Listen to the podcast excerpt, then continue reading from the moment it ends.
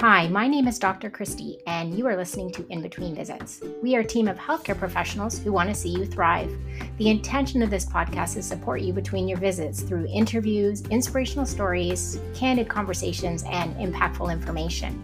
We will motivate you on your journey, affirm your challenges, and reassure you you are not alone. We want to answer your questions and bring some joy to your day. Let's get started.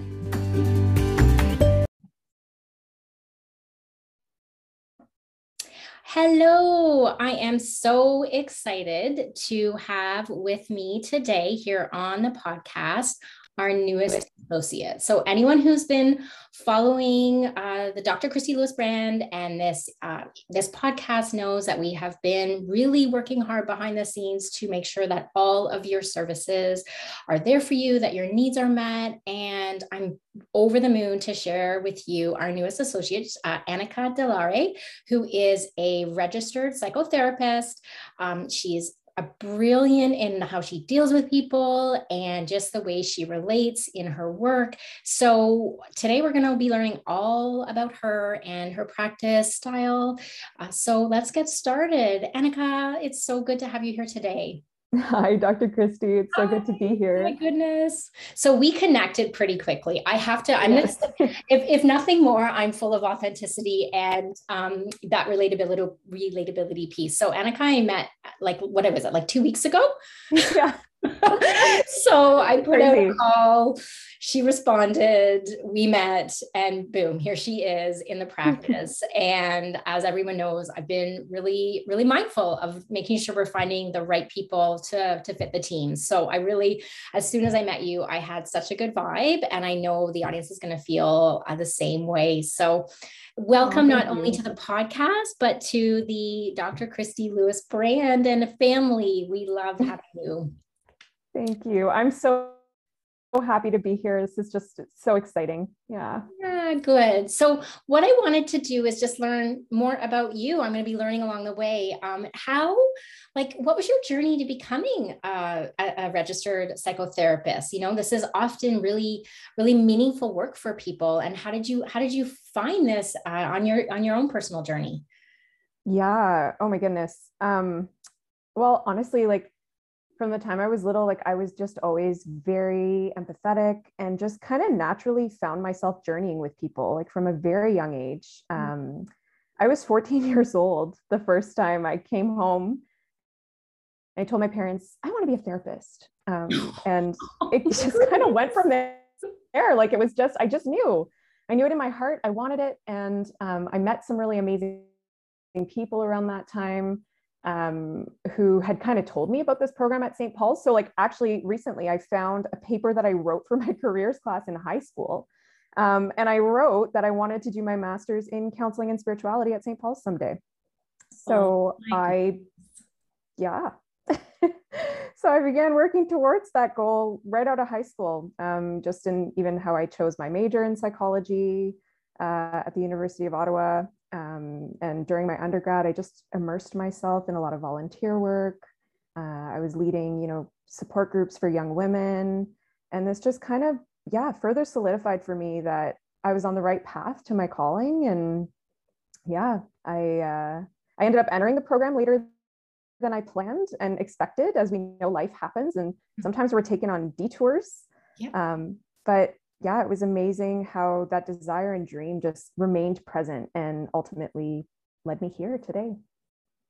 Wow. And I love that recognition of that inner knowing, right? That inner mm-hmm. knowing that I think so many of us have in different areas of our life and your ability to really lean in despite it sounds like some hurdles and mm-hmm. some you know forks in the road and to continue to come back to that can come back to that sense of self and i and i really really really resonate with that word empathy you know i think that mm-hmm. such an mm-hmm. important word in the you know in the in the space that you create can you mm-hmm. share a little mm-hmm. bit about what like empathy means to you and how you would show up how you know how that shows up in in practice for you yeah so i mean so my my practice is like i offer collaborative and supportive counseling right so i have this very person centered approach where i am you know looking at my client with that unconditional positive regard. Like i'm, I'm trusting in them and, and believe that they also have that that kind of inner knowing. Um, so i'm following their lead and and helping them towards working you know helping them towards their unique goals and needs um, to meeting those needs. Um, and like many other therapists i have a bit of an eclectic style um, because you know one size doesn't fit all. And so i'll incorporate tools from various theories um, you know such as cognitive behavioral or emotion focused attachment theory. Um, but i definitely have that kind of holistic approach. And i and i'll look at the the big picture with my clients as well as the more focused and specific areas um, that they're bringing into therapy to see how all these pieces of their life are working together and impacting their mental health and their well-being. Um, almost like you know looking at a photo and you're zooming in and out to see the whole picture of, of their lives as well as the details that kind of make up that picture right mm-hmm. and i think it's such an important role i think you know so often we're hearing so much about this in this in the space really in wellness, uh, the, all the messaging around wellness that we can hop on our Instagram feeds and see these days. Um, and I think, you know, the recognition of really having that supportive role is sometimes mm-hmm.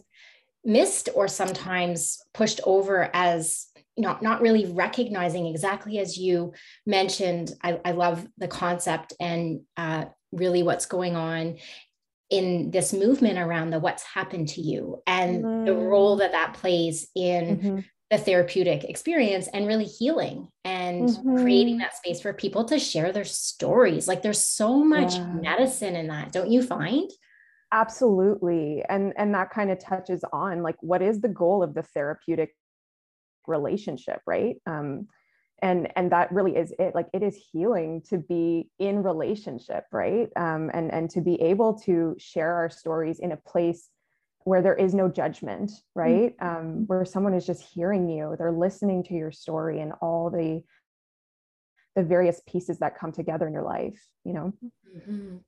Yeah, and and I really think within that recognition of being able to be that you know be that that listener to be that present energy and also to be able to hold space as people come to that inner sense of self like we talked mm-hmm. about really at mm-hmm. the end of the day it's the journey back home you know absolutely we all have this strong sense of knowing and whether it is the wounds we we endure in life or you know societal expectations or pressures uh, you know physiological i mean that's kind of my jam where mm-hmm. i often will really and why this partnership uh, that between naturopathic doctors and psychotherapists is so important. It's such a gem mm-hmm. because mm-hmm. as much as naturopathic doctors, we really want to think about mind body medicine. You know, the skill set lies with with with your craft, with your uh, education and experience, and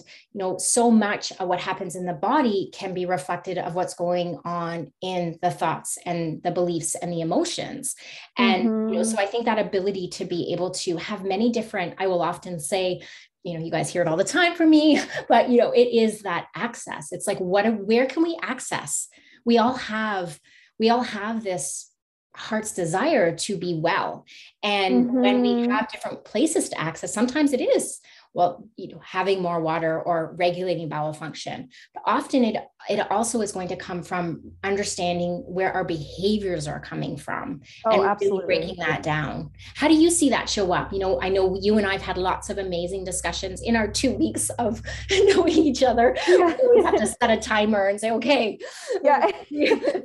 time to go and, and we can reconvene. Um, and then we thought well why don't we share this with the world? Let's record some of this stuff we're saying um, yeah. podcast. But you know what what made this joining i mean you've had yours your your work is in such high demand right now what was the mm-hmm. the more holistic model like mm-hmm. what about working with naturopaths made you you know made you kind of want to join this team yeah i feel like i um you know through working with naturopaths myself i learned a lot about this like my mind body spirit connection um, and how these elements are just so deeply intertwined um, and so i I love, you know, your concept of, of whole body care. Um, so for years, I've like been longing to see more integrative models of care that are holistic and treat the whole person rather than you know kind of separating them into parts Mhm. um, so i feel like yeah this idea of having like um, like one like almost like a one-stop shop where where these various you know needs can be met uh, is amazing and i think it's so beneficial and and